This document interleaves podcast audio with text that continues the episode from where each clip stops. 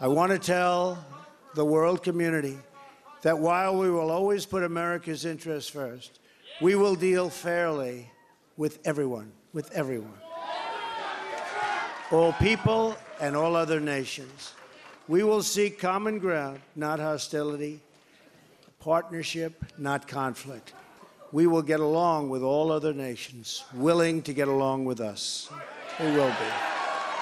We'll have great relationships. We expect to have great, great relationships. That's Donald Trump in November, just after being elected the 45th President of the United States. For many leaders around the world, his remarks gave some reassurance. Throughout his campaign, he had taken an unusually combative stance with some countries and cast doubt on long standing alliances with others. But whatever reassurance Trump's victory speech gave was fleeting, at least for some leaders in the Asia Pacific. It wasn't long before he was once again upending decades of precedents and putting the continuity of American policy in the region into question. So, what, if anything, can we glean about how Trump will approach American policy in Asia? And what should he be doing? I don't know why we have to be bound by a one China policy. On China, the most important issue is to set the right tone and set the right boundary. We go to Japan, we go to these countries, and we make better deals. But you have to be prepared to walk. It's possible they'll have to defend themselves. Mr. President, our alliances are the foundation stone of American power. I am going to issue our notification of intent to withdraw from the Trans Pacific Partnership. President elect will have to make a strategic choice about whether he wants to make life easy for himself or more difficult. There can't be any ambiguity about what you believe in if you are the world's superpower. Today, we'll hear from analysts and ambassadors on the challenges Trump will face in Asia and how he might deal with them. I'm Eric Fish, and this is the Asia Society Podcast.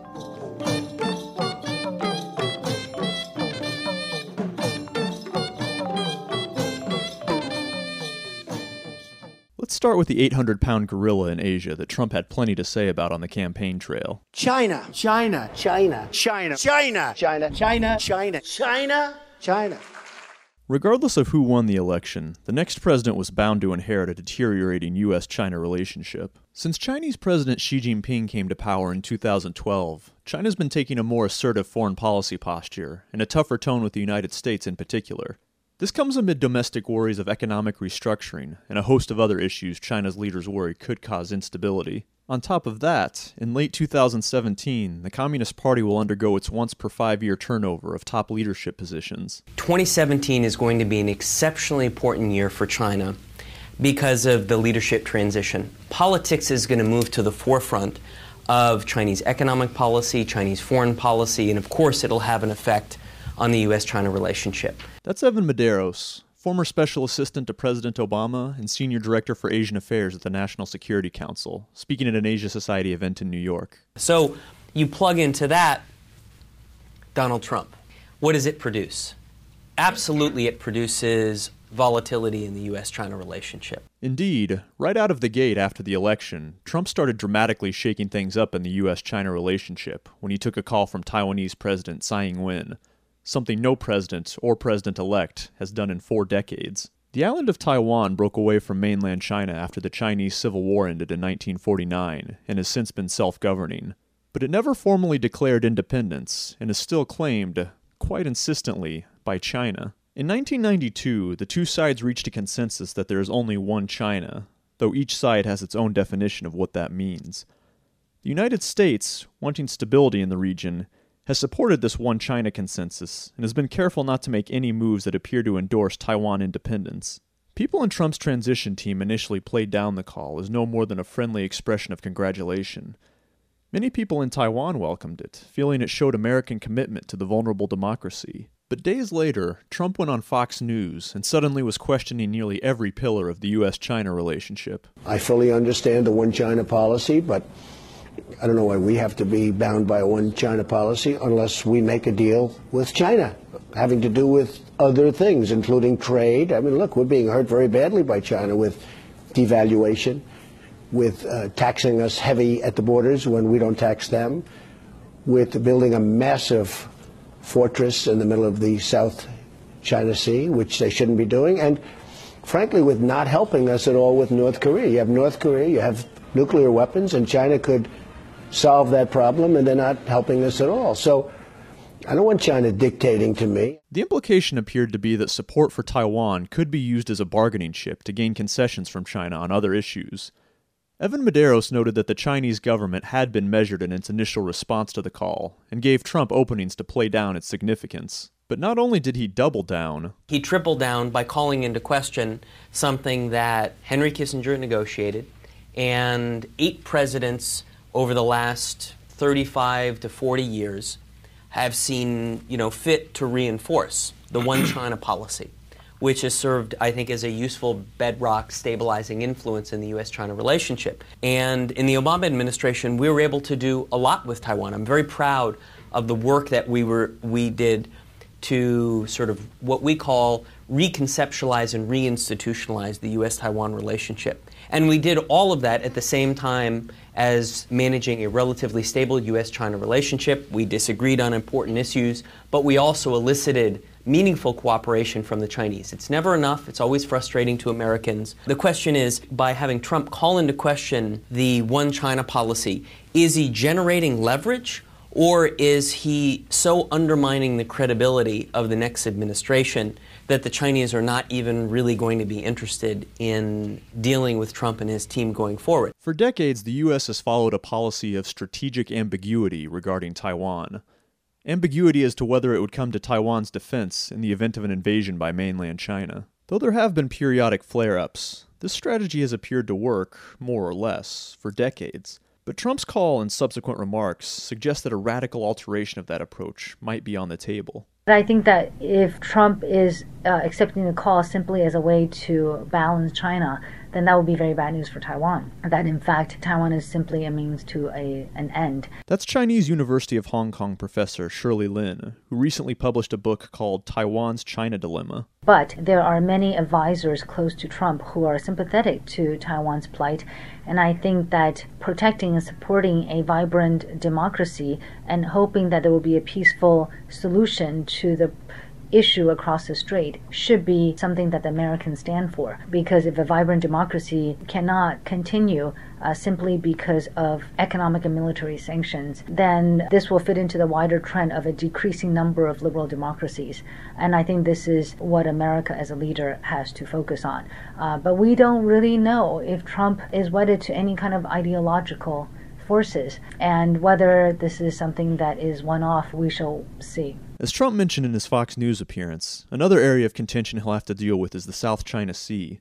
There, China asserts vast territorial claims that conflict with those of several countries in Southeast Asia. The United States holds that China's claims violate freedom of navigation in the region, so its Navy has been running sea and air patrols to counter China's military buildup and construction on disputed islands.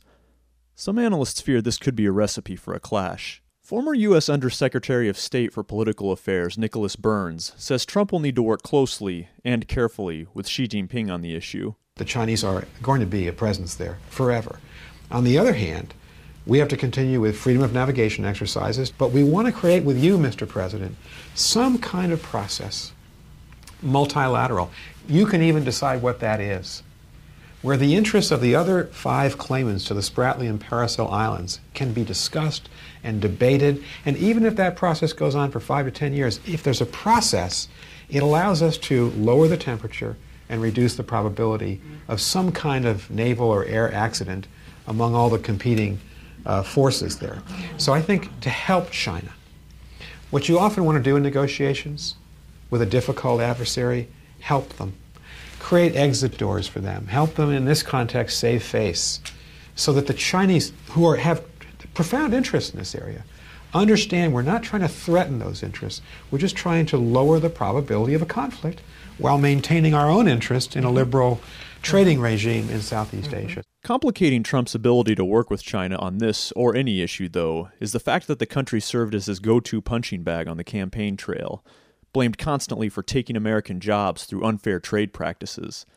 This yielded some dramatic pledges. If I'm going to instruct my Treasury Secretary to label China a currency manipulator, any country that devalues their currency in order to take unfair advantage of the United States, which is many countries, will be met with sharply.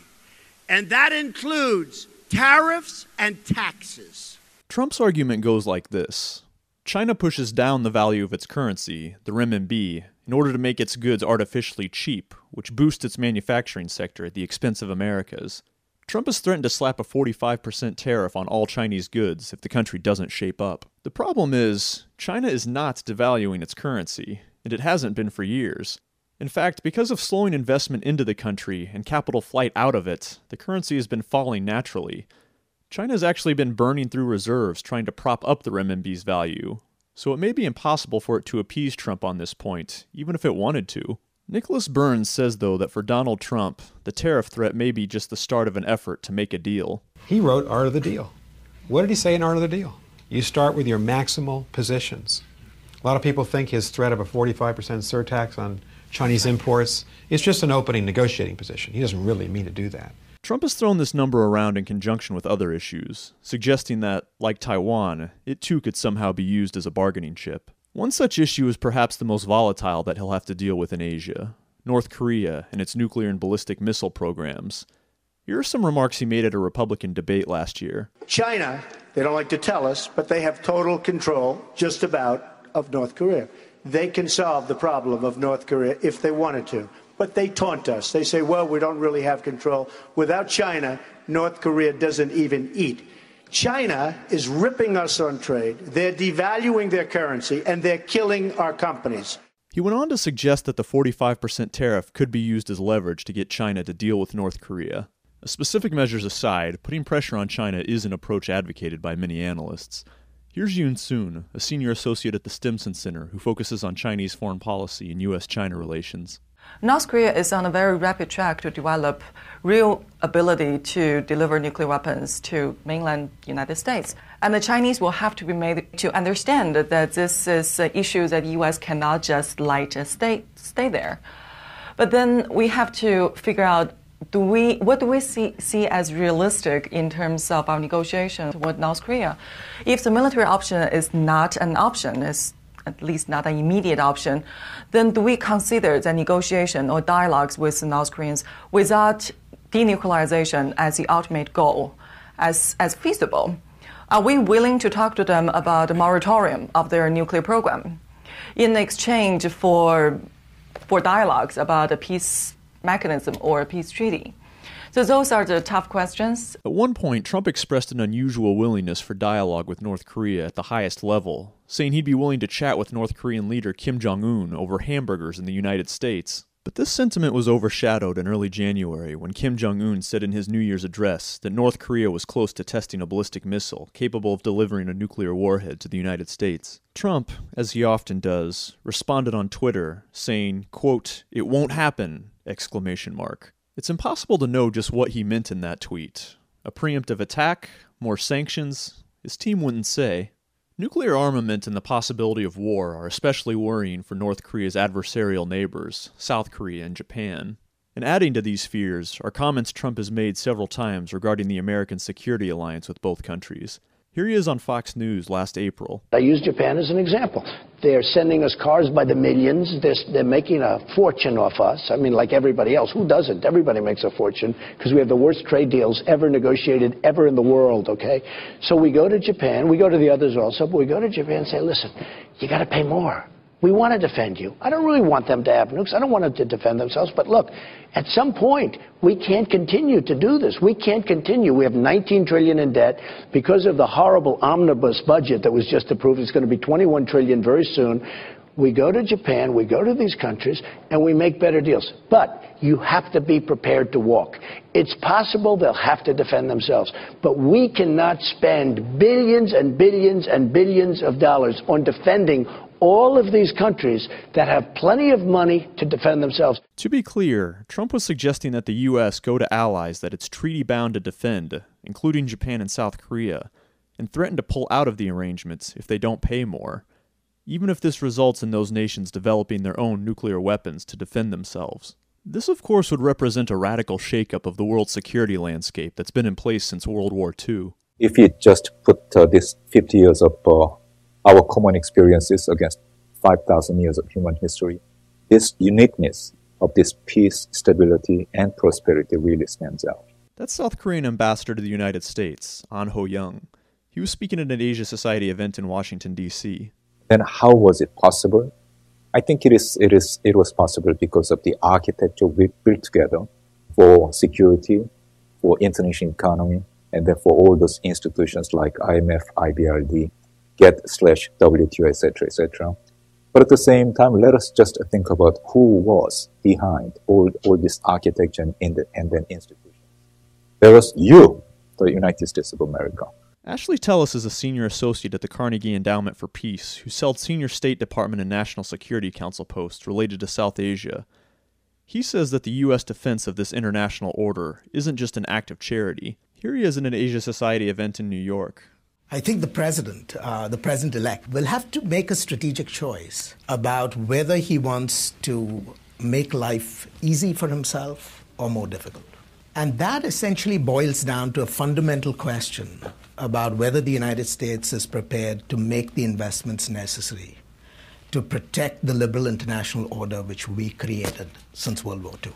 And I think I would want him to understand that protecting this order is of fundamental importance to American national interests.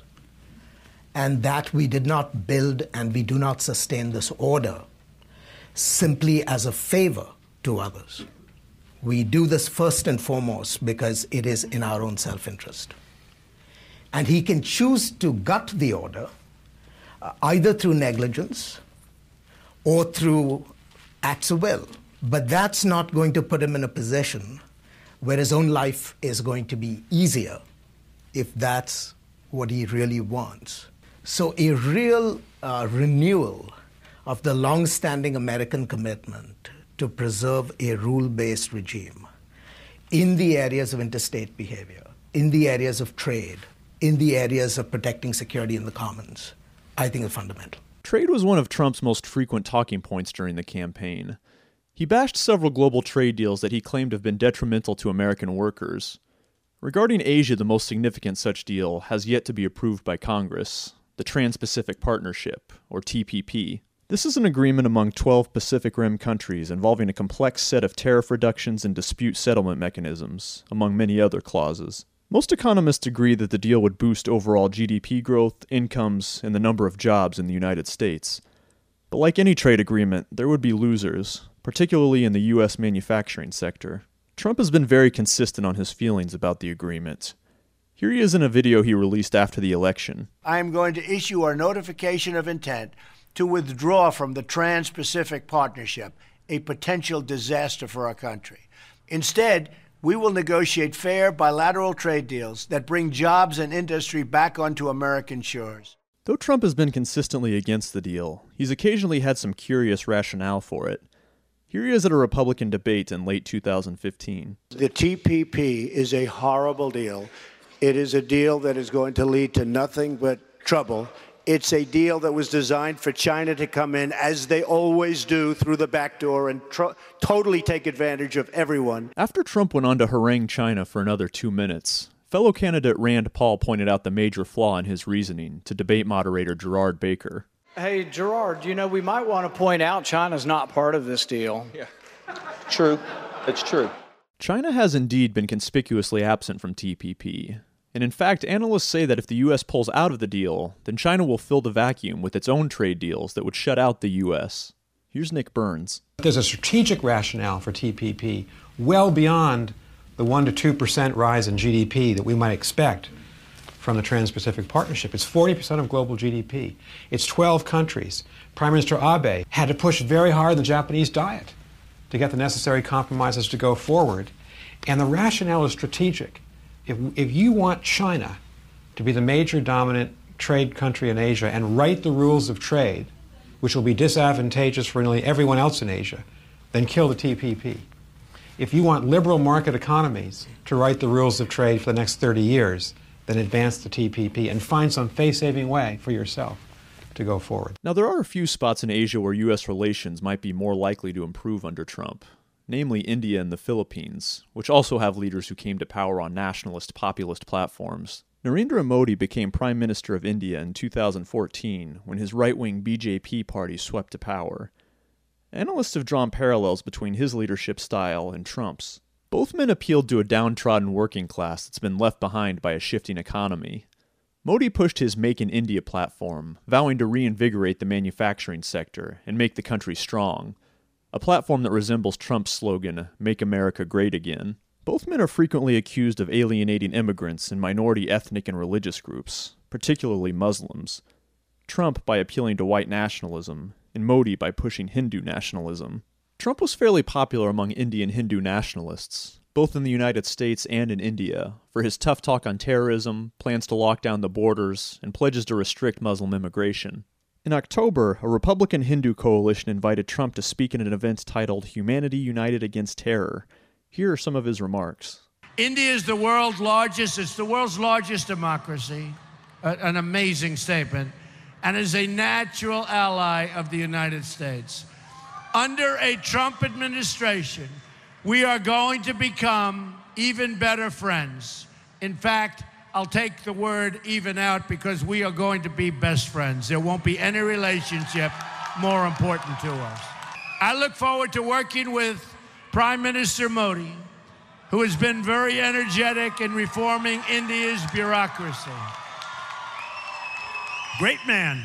Slightly undercutting the possibility of warmer U.S. India ties, though, was a call Trump had after the election with Prime Minister Nawaz Sharif of Pakistan, India's neighbor and adversary. During the call, Trump reportedly called Sharif a terrific guy who was doing amazing work, and he agreed to visit Pakistan. Like Trump's call with the leader of Taiwan, this contradicted long running protocol and suggested a shift in a complex relationship, which raised some worries in India. Ashley Tellis said, though, that Modi will likely be anxious to work with Trump. I think they'll get along famously. I think at least Mr. Modi would like to see uh, President elect Trump at, uh, sooner rather than later. I hope President elect Trump feels the same way. I think if that happens, I think it will be a very good first step. Then there's the leader who's actually been called the Donald Trump of Asia, Philippine President Rodrigo Duterte.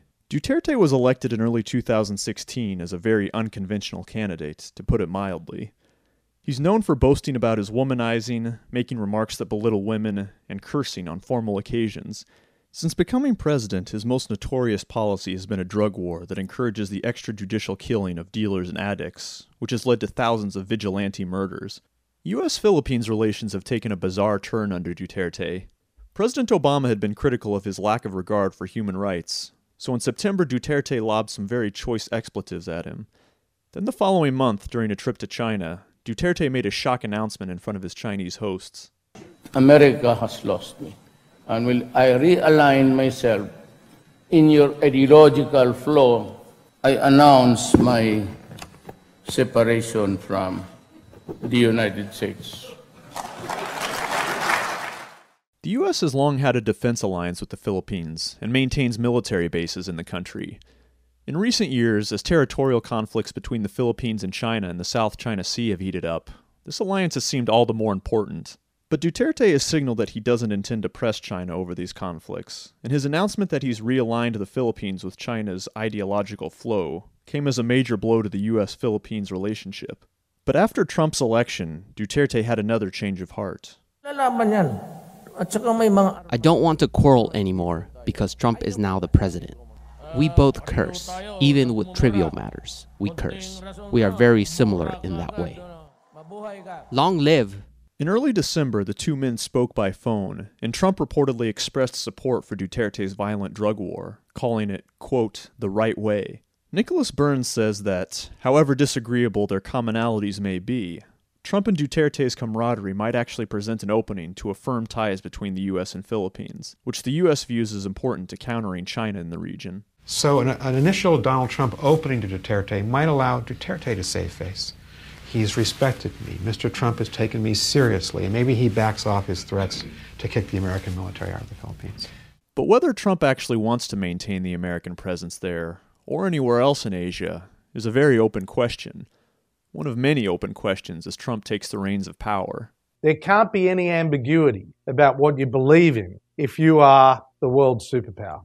You just can't be inconsistent. You can't be doubtful.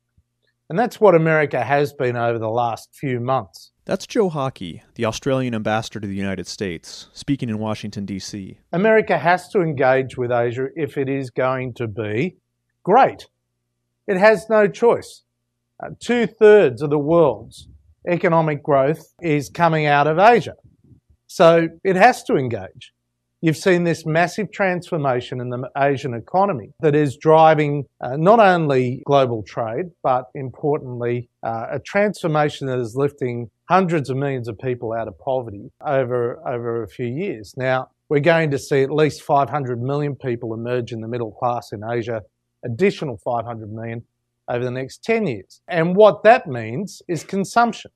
So if you want American manufacturing to turn into American exports, to turn into consumption in Asia, you need to engage with Asia and trade with Asia. There is no choice because the biggest consumer class in the history of humanity is going to appear in Asia over the next 15 years. He added that in Trump's drive to make America great again, he should stay committed to the values that have made it great in the eyes of much of the world. I'm going to go back a few thousand years and I ask people to think carefully about when was there ever a major global power that countries actually wanted to join with rather uh, to share the same values instead of that country, that imperial power being an invader. Which country on earth has become the global superpower over that period of time because of its values and others wanting to share those values? And the only country that I can identify, and I would stand to be corrected, is the United States, where there's been this gravitational pull to the United States over the last 100 years because its values have been the values that the rest of the world wants to share. Not all countries, but a lot of countries. Freedom of navigation, freedom of speech, freedom of enterprise, democracy, robust and broad and deep. All of those things, combined with a whole lot of other values, have been the very fundamental basis upon which America has become great. Thanks for listening. If you want to hear more about some of what we talked about in today's episode, you can check out some of our past podcasts that look deeper at China's economy and Chinese President Xi Jinping, as well as North Korea's nuclear ambitions and Taiwan's precarious political situation. To check those out, go to asiasociety.org slash podcast or subscribe on iTunes. You can also follow us on Facebook and Twitter at Asia Society. Our music is by Thierry Mangmang and his ensemble Shueman Tabin Zapwe. They were performing live at Asia Society New York as part of a season of Myanmar. I'm Eric Fish, and we'll see you next time on the Asia Society podcast.